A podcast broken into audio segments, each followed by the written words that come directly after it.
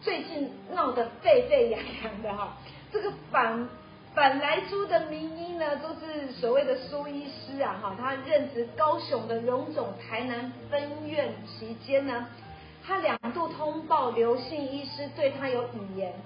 还有心理上面的暴力哈，但是医院申诉评议委员会呢，在审议这件事情之后呢，就决议职场霸凌是不成立的哦哈。好，那另外呢，就是一样，同一个高雄荣总台南分院呢的黄姓护理长呢，反而是控告这个苏医师，他多次用恐吓的言语跟激烈的手段呢，比如说呃私自调阅那个病房的录影带之类的哈，去恫吓那一个护理师、护工还有工友。好，那生平会呢则决议这个的事情呢就霸凌成立了，职场霸凌就成立了哈，而且医院就把他记两个大过哈。这个苏医师呢就分别就这两件事情呢，他就跟法院呢他提起了行政救济，然后最后呢也遭最高法院呢驳回确定哈。所以到底为什么？这个苏医师控告别人，呃，人家啊、他控告别人的不成立，可是别人控告他的却成立，好，他的依据在哪里？好，什么是叫做职场霸凌？怎么去定义它？如果真的职场霸凌了，好，那雇主，好，就是老板有没有连带的责任？还有，你遇到职场霸凌的时候，你要怎么保护你自己？好，好，今天这三大样，通通一次三大补贴，通通要让你贴上。好，OK，好啦，我们马上就让我们的安律师来告诉我们，怎么样才叫做职场霸凌？好，我们就先跟大家简介一下，就是有四种这种职场霸凌的这个类型。那第一种就是言语羞辱嘛，那其实就是嘲笑啊、侮辱啊这种这种职场霸凌常见的这种心态，所以有可能发生在主管对属对于属下，或者是说同事或同事之间。我们说今天我们简单来讲，就是说如果你今天好，你的工作工作场合之类，你的主管如果说大骂你说员工你怎么这么笨啊，是不是没带脑袋出门啊？嗯、或者是说呃公同事之间可能他常常可能因为用 A 同事对对 B 同事的体态去嘲笑，就是说在桌大家桌上贴说啊我是猪啊这种字条，好。那但，这个部分大家注意，一定是说，如果今天是主管对于对于这个员工，其实是他只是因为对事，可能是今天某一件事情他突然生气骂这句话，那这个东西是单一的事件，那这个就并不是所谓的霸凌，那必须要持续性，他对于对于这个这个员工必须要持续性的有做某些动作，这些言语的羞辱才会是算是这个霸凌的这个范围。OK，所以我我们。就是持续性的言语羞辱，对，哈，好，那还有没有？那再来就是排挤、排挤孤立嘛，嗯、就是说，比如说今天我们以前在学校可能有一些小团体，那其实在公司，如果公司的员工数其实有够多，啊，其实也会出现这种孤立、孤立搞小团体的这个动作。只要有被排挤、孤立的。好，也是一个霸凌的特征。对，好，OK，再来还有没有？再来就是性骚扰的部分啊，就是说这个当然是我们有所谓性骚扰防治法可以可以做约束的。好，那这个我们也是要介绍一下，性骚扰也是属于这个职场霸凌常见的这个这个形态之一啊。比如说今天开黄腔啊，或者是肢体接触的方式啊，那其实长期去做这个动作，其实呃这个就是属于性骚扰，同时也是属于这个霸凌的这个范围。嗯，那另外还有包括这个。性骚扰现在还有包括一性倾向的部分。如果说有一些是属于呃性别，比如说是属于这个同同志的这个团体，可能在在公司里面被人家知道之后，会有一些孤立，那可能是用言语来去做羞辱，或者是甚至排挤孤立，甚至所谓性骚扰的这个部分，那同样也是属于霸凌的这个范围。OK，对，嗯，OK，所以这个就不用讲了，这个直接就是霸凌了，对，好，就是性骚扰哈，对，或者是他毛手毛脚的这一些哈，其实就是要注意了，对，就是要注意了，哈，还有没有其他的？还有就包括肢体暴力啊，其实就是说像是因为长期的被被霸凌啊，那可能是就会产生了互相的这个肢体的冲突，就是长期霸凌之后公司没有处理，嗯。那就会产生产生这个。类似说肢体的冲突，比如说今天轻则就是同事互相扯头发，或者是说打下属巴掌等等。对。那甚至曾经我们跟大家讲，说曾经医院里面其实也是会有白色巨塔，也有发生这种这种事情啊，比如说像是有一个体外循环的这个这个医师认为自己遭职场霸凌，就就冲到开刀房之后把两个医护人员打伤了。那这个时候当然就受伤的是医护人员，那其实病患这边也很危险，他在开刀就进去冲冲进去打伤这个医护人员。哦，那这个这个状态一定是长期的霸凌导致了某。导致了某一些，就是某一个员工觉得心里心生不满，他必须要去报复、去发泄，哦，才会做出这个肢体肢体暴力这些这些冲突的状况。这个叫积怨已久了，哈，就是一直一直压在心里面，然后一他就好像倒垃圾一样，这几盖来哈，对，然后就拳头相向了，对，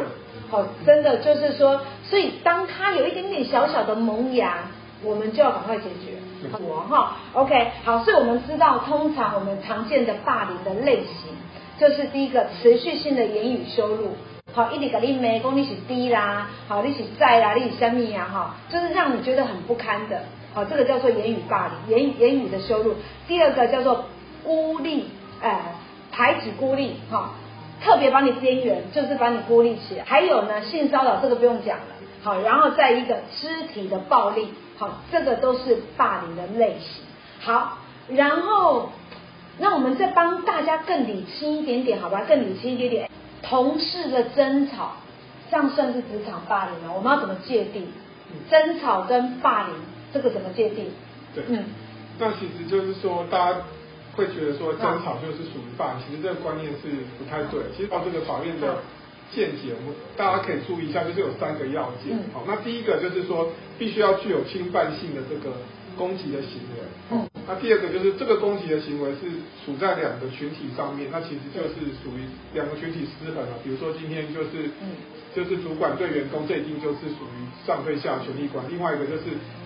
另外就是员工对员工，那这个员工是一个员工比较强势对一个比较弱势的员工，那这个两个呈呈现这个势力是比较。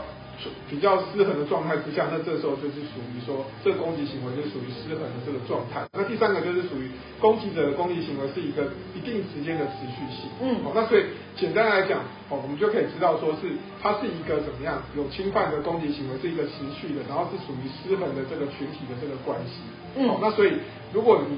你就注意一下，如果你今天是发生他这个言语的这个羞辱是一个持续性，然后今天是。某一个，比如说某个某个同事，他比较强势，对一个比较弱势的这个同事做这样的行为，好、哦，那做一个言语羞辱的行为，那我们就可以界定他是属于这个职场霸凌。OK，这听起来很有画面，跟他两队人马了嘛，对，然后这样子针锋相对这样子，然后持续一段时间哈，这个就构成霸凌，好，这个就构成霸凌哈。对，好，那就是说我们。我们举一个这个法院的一个判决，对，法院判决有一个整理的，那我们就简单再帮大家整理一下。比如说在工作场合上面具有一个持续性，然后同时它是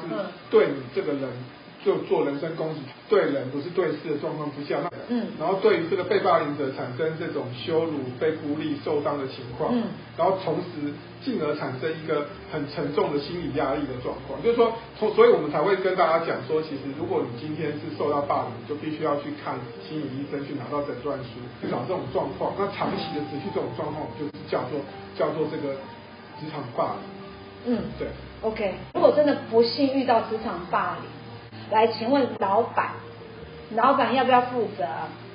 那这个就是比较常遇遇到的这个，我们为什么提这个问题？刚刚提到提到，其实就是说，老板可能会漠视，就觉得啊，你们员工、你们同事之间好好相处啊，我这边就不介入了。我我觉得我帮帮谁讲话，你们都会觉得不公平。那我觉得你们自己好好和平相处，把工作做好就好了。对，类似老板如果用这样的言语跟你讲，他不想积极处理的时候，其实大家要思考到，其实是。好，我们告诉你，就是法规上面有一定的这个要件。来了。对，对，所以根据这个，其实根据职业安全卫生法第第六条第二项第三款的规定，就是说，如果今天雇主对于说职场的霸凌，必须要做一个妥善的预防。嗯。那所以职业安全卫生法有这样的规定，所以如果你今天你的雇主，你已经跟你必须要跟他反映哦，让他知道这件事情。如果他没有积极处理的情况之下，哦，他。变变成是他没有做事前的预防，那这时候他其实必须会可能会主管机关，不管是劳工局或劳工处，可以来对他来做一个裁处或做一个裁罚的一个动作。嗯，哦，那另外一个状况之下，就是我们回到刚刚讲的是行行政的责任，那民事的责任就是说，今天被霸凌者，比如说今天被霸凌者对你你被霸凌，然后对这个霸凌者他长期的去霸凌你，那你可能导致你心里的不舒服，你可能已经失眠了，可能你导致精神上哦，你可能没有一些状态，必须要看心理医师或必须要看精神科医师的时候呢，你有这个诊断书的时候，嗯，那这时候你除了对这个霸霸凌者去去请求这个民事上的损害赔偿，就是一百八十四条第一项前段的这个部分之外，你可以对于雇主的部分，也可以做一个连带的这个赔偿。OK，哦，所以线上的朋友，如果你跟他一起逃给，你有来快转安庭长，你有没有觉得你赚到了？那如果你今天真真的是，啊，就是那一个，就是那一个需要被帮助的人，你有没有觉得你有后勤部队了？有些人为什么庭长这样讲哈？因为有些人他被霸凌了，他又很怕。呃，被知道为什么？因为很怕，就是刚才庭嫂刚开始开头讲的，哎，这可能只是你会不会太小题大做了哈？啊，这里刚才在吉利卡有没有这里吼着？哈，啊，没什么事情，嗯，像老板有时候哈会这样啊，多一事不如少一事啊，啊，你们两个去瞧清楚就好了，而我能不管就不管。我跟你讲，在法律上不是这样认定的哈，所以大家要知道，如果你今天真的被欺负了，你要勇敢站出来啊，各位姐姐妹妹、兄弟姐妹，好，因为雇主是要负连带责任的，好，真的。那这样，那个老板会不会觉得，哎，这个现在霸凌者你来乱，你来乱，我可不可以解雇你？我我故意的，可以蹬一脚嘎皮啦，可不可以？好，那这个当然就是说。如果雇主发现，比如说今天他有去跟霸凌者讲，那结果他还是不改善的时候，是，那这个时候我们可以根据雇主可以根据劳动基准法第十二条第一项第二款的规定，去让霸凌者去就解雇他，让他回家吃自己。嗯，对。哦，所以是可以的。对。好，再来，那我们怎么样保护我们自己？好，我们怎么样保护我们自己？好，也是非常的重要。好，来。好，那就是说，第一个当然就是我们。你要先跟这个霸凌者沟通嘛，比如说你当然你不想直接沟通跟他沟通的时候，你可能透过征询其他的同同事的意见，你是去问他说，哎，到底是是不是我自己的问题，还是这个霸凌者他其实故意要去故意要去戏弄你，故意要去对你做霸凌。嗯，那如果同事觉也觉得他其实就是在霸凌你的时候，那这时候你你可能去透过同事或你自己去跟他沟通，看能不能沟通出一个模式。哦，那如果。真的他不理你的情况之下，我们就进到第二个步骤，就是所谓的积极的收集证据。嗯，好，那积极的收集证据就包括说，你今天跟他的对话，可能用用手机录音下来啊，那或者是他今天今天霸凌者对你的话，他其实就肆无忌惮嘛，他其实就是在通讯软体上面，比如说在群组上面骂你啊，啊，或是私讯骂你啊，嗯，等等之类的这些东西对话，你都可以把它截图下来。好，那这部分因为是属于说工作场合做这些截图哈，其实这个都是可以公开的啦。哈，那这个东西你录音的话也不会不会违反妨害秘密罪的这个问题。嗯，再来就是说我们刚刚提到，如果你这些东西收集证据之后，其实是再来继续就是要进到说跟公司提出申诉，让这个公司高阶的主管或者是人事部门知道这些事情，然后积极做调查。嗯，哎，有没有那种二资公司哈，他也不处理的，逃开人家的办红楼呢？那我们怎么办？也是有啦，就是这个部分，就是说真的没有办法处理，公司也不积极处理，就觉得说你们两个的事情公司不要介入啊。公司如果介入，觉得好像是有帮谁帮谁之后就不公平啊。但是公司如果用这样子推出的言语跟你讲。或者是老板用这样跟你讲的时候，嗯、那这时候你就是可以提起这个对霸凌者提起民事的这个诉讼，那雇主也要负民民法一百八十八条第一项的责任。那另外雇主单独自己也会因为，因为我刚刚讲职业安全卫生法，雇主必须要对于这个霸凌哈。做预防的措施，他如果没有做预防措施，导致你被霸凌的情况之下，那雇主本身也是要单独负负担这个民法一百八十四条第二项这个侵权行为的这个责任。嗯，那所以如果假设你觉得说可能这个环境你待不下去了，那你可能还是要去提出相关的诉讼的情况之下，好，那有可能你公司待不下去，那这时候呢，因为雇主没有积极处理，那这时候你如果离职的话，你可以跟雇主来要求要你。要这个资遣费，为什么？因为雇主没有做，在根据职业安全卫生法没有做好预防这个霸凌的这个场工作场所这个这个部分，所以这部分你提出了这个辞呈之后，其实公司必须要给你资遣费。好，那所以这部分其实是让大家知道说，其实雇主哈，雇主对于霸凌有一定的责任，不是让你直接用私利救济的部分去跟，最后你受不了，你去跟这个霸凌者互相在哦，最后演变成在职场里面发生肢体的冲突。